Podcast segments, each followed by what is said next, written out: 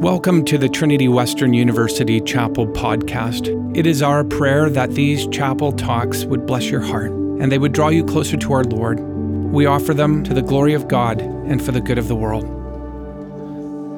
Okay, if you have your Bibles with you or on your phone, or if you're good at listening, I invite you to listen to some words from Job chapter 28, which is going to launch us into this new spring series. Um, if you are familiar with the book of Job, um, you will know that it is a difficult book. Job is afflicted first when catastrophe hits his family, and then he's afflicted when catastrophe hits his body. And we know because the narrator has told us that it's about a conversation that's going on between God and the devil. The devil has made an accusation that God has created a flawed world. Why? Because human beings only love God when He gives them good things. Were God to take away the good things, human beings wouldn't love Him anymore. And God says, Oh, yeah? Have you seen my servant Job? And then Job's friends make it worse because they say, Well, Job, the reason that you are suffering is not, as we know, because we've been told, is not because the world is a mysterious place, but rather because you have done something wrong. They have, in philosophical terms, what's called a eudaimonistic, there's your 25 cent word for the day, view of the universe, which says if you do good, you get good. If you do bad, you get bad. It's a tit for tat kind of universe. Therefore, Job, because you're experiencing bad, you must have done bad. And then at the heart and center of the book is what's called an interlude in chapter 28 which is going to explore the concept of wisdom, which is what we're going to be doing this entire series. So I can't read the whole thing just due to time limitations as usual. I do encourage you to read all of Job chapter 28 later on today or in your devotions at some point. But, beloved, listen to these words. There is a mine for silver and a place where gold is refined. Iron is taken from the earth Copper is smelted from ore.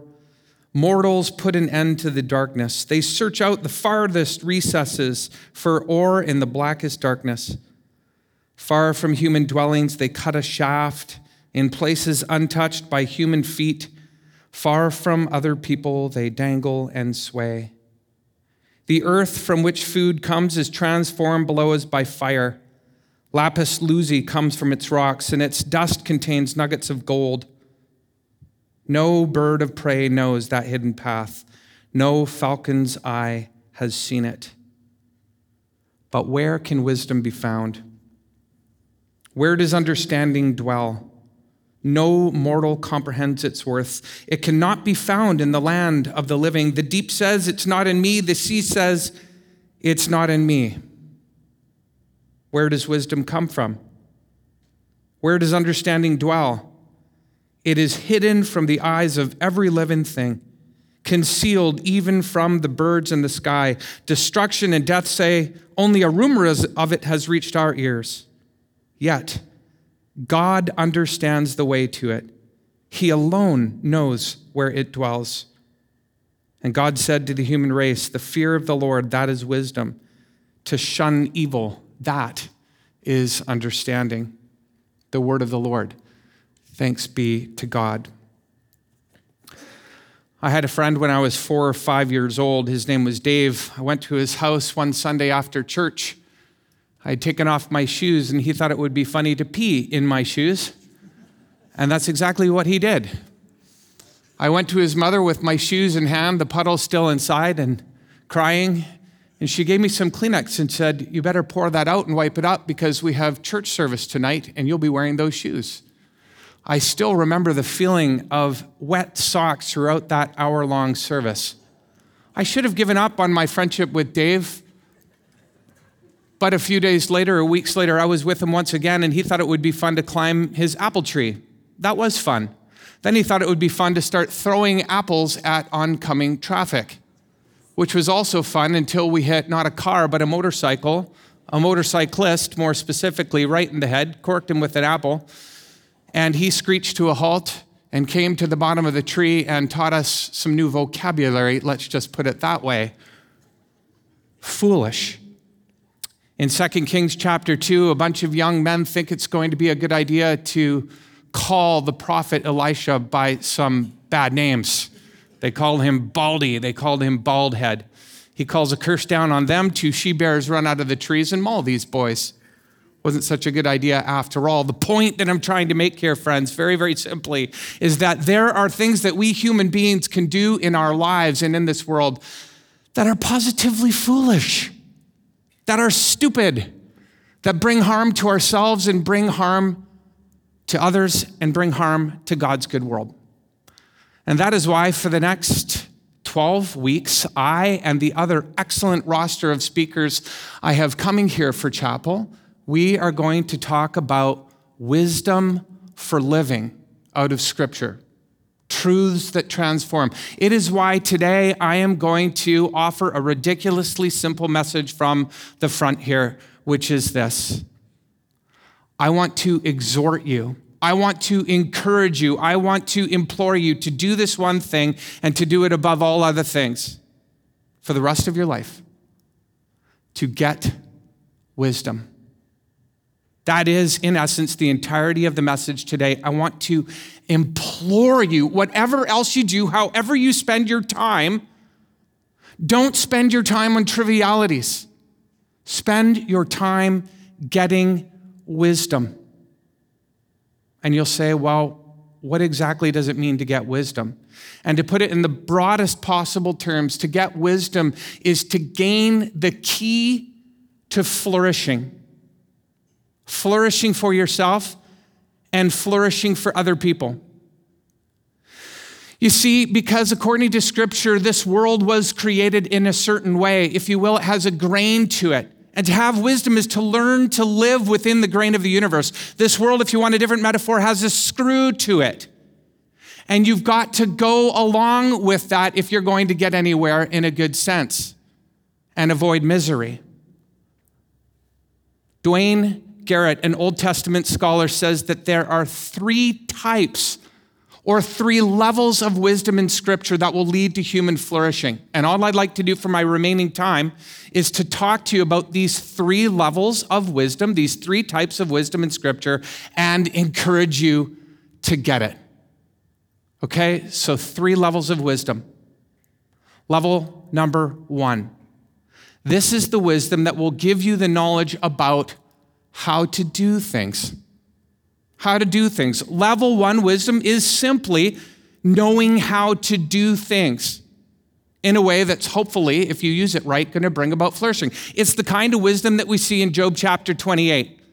Human beings have gained the knowledge of how to go down into the earth and to pull out gold and iron and ore and silver and lapis lazuli to make the world beautiful and to use these things to make other things, hopefully, to make life better.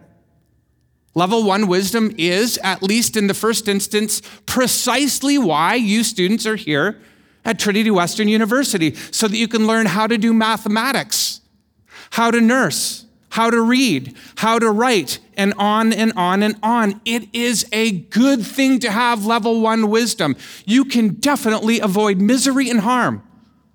I wish I had a little bit more level one wisdom when I was trying to do electricity in my house changing a light switch.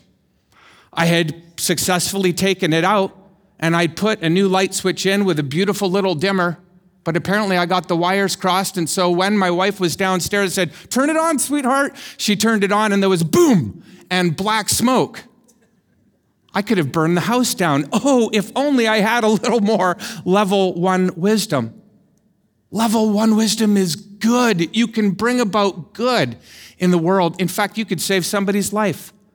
Think about the doctor who knows how to intubate a patient. Think about the person who knows how to do CPR. Think about the farmer who knows how to dig down into a desert or arid area to find a well, to irrigate the ground, to make the food, to feed the people, to save lives. So I want to say to you level one wisdom is good. Do everything you can to get level one wisdom and use it for the good of the world and the glory of God. But don't stop there. Go to level two wisdom, a little deeper down. If level one wisdom is the knowledge of knowing how to do things, level two wisdom, according to scripture, is knowing how to live well relationally. The book of Proverbs is chock full with level two wisdom, as are the Psalms, as are the narrative portions in Scripture. This is the kind of wisdom that's going to tell those of you who are looking for a spouse not to marry a person who is chronically lazy, because your house will come to ruin. The dishes will never get done. The grass will never be mowed. You'll be constantly frustrated, and worst case scenario, the bills will never get paid. Rather, find somebody who is industrious and who is capable of working hard. Level two wisdom will tell those of you, again, who are looking for a spouse to find somebody who has got a heart of gratitude, who has trained themselves to be thankful even in difficult circumstances, and instead stay away from somebody who's chronically bitter and resentful because you will constantly be listening to complaining and bickering, and you'll end up on the roof with your hands on your head pulling out your hair. You don't want to do that. Level two wisdom will teach you what to say. It will teach you that your tongue is indeed one of the most powerful members on God's green earth. It can bring life to people. Your words can bring life, or your words can bring death. It will teach you not only what to say, but more specifically, it will teach you how to say it. Some of our problem is not that we don't know what to say, it's that we don't know how to say it. And every time it's got an edge, it's got a barb, it's got some way of getting under another person's skin. Oh, if only we would remember a soft answer turns away wrath. Yes, if we learn level two wisdom, we could do so much good in this world and thrive and flourish in our relationships. I wish I had a little more level two wisdom when I was a young pastor in Webster, New York. I had preached a very impassioned sermon. I had mentioned death a couple of times in my sermon, not least of all in reference to Jesus.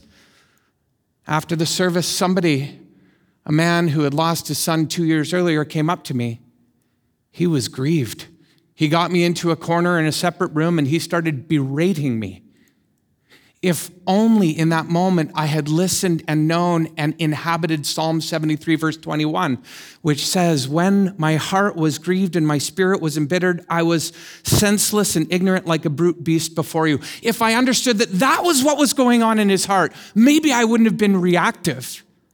But maybe I would have in that moment been able to minister to his point of need, to his pain. But I wasn't because I lacked wisdom. And so I damaged that relationship for good because I reacted so poorly to a grieved heart.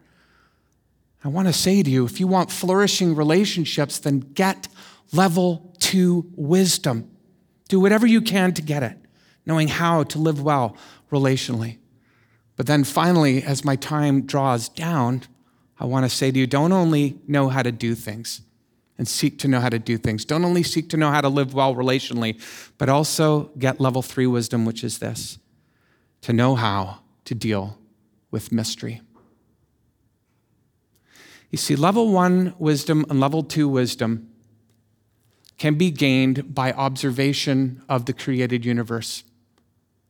By watching the accumulation of human experience, we figure out what works and what doesn't work via trial and error both as we seek to learn how to mine and then as we seek to learn how to relate well to others. Our ancestors in the human population have learned these things through time. It's an accumulation of wisdom, it's by observation. But there is a wisdom you cannot learn by human observation.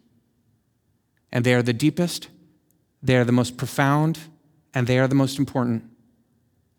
Think about it. Why is it that different religions in the world all have different answers to some of the most foundational questions you can ask? Who are you? Where are you? What's the problem with this world? What's the solution? What is the answer to the problem of evil and suffering that Job is going through? This is actually what Job 28 is dealing with. How do we get that kind of wisdom? How do we get answers to those kinds of questions? Right? So you have a profile of level two wisdom, and then the author says, Where is wisdom to be found? He's talking about this. Where do we get the answers to life's deepest questions? Where does Job get a voice? And this is where the author says, It's not in the deep. The darkness knows nothing of it. It's not in the human realm. Birds haven't heard of it. But God knows where this wisdom dwells because God sees the end from the beginning, the beginning from the end. As Bruce Waltke, who's going to be one of our speakers here at Chapel, says, you cannot know absolutely unless you see comprehensively. In other words, unless you see the whole picture, you can't be absolutely certain of any part of the picture. And this is where we humans find ourselves. So, where do we indeed learn how to deal with this wisdom? Or learn how to deal with this mystery, rather, and gain this wisdom? God knows where it dwells. And so, friends, the answer really is that if you want to deal with the mystery that you find yourself in in this life, is when you don't yet have the answers, is to trust the living God, that while you don't know, He does know. In the same sort of way that a dog will never understand a Beethoven symphony or be able to play it on the piano, so too, there are things that happen in this life that we simply can't understand. As a pastor, I cannot tell you how many times I sat across from people and said, I, I don't know. I don't know why this is happening to you. I wish I could tell you, I don't know. But do I believe that God is trustworthy? Yes, I do. Why? Well, because He hasn't been silent.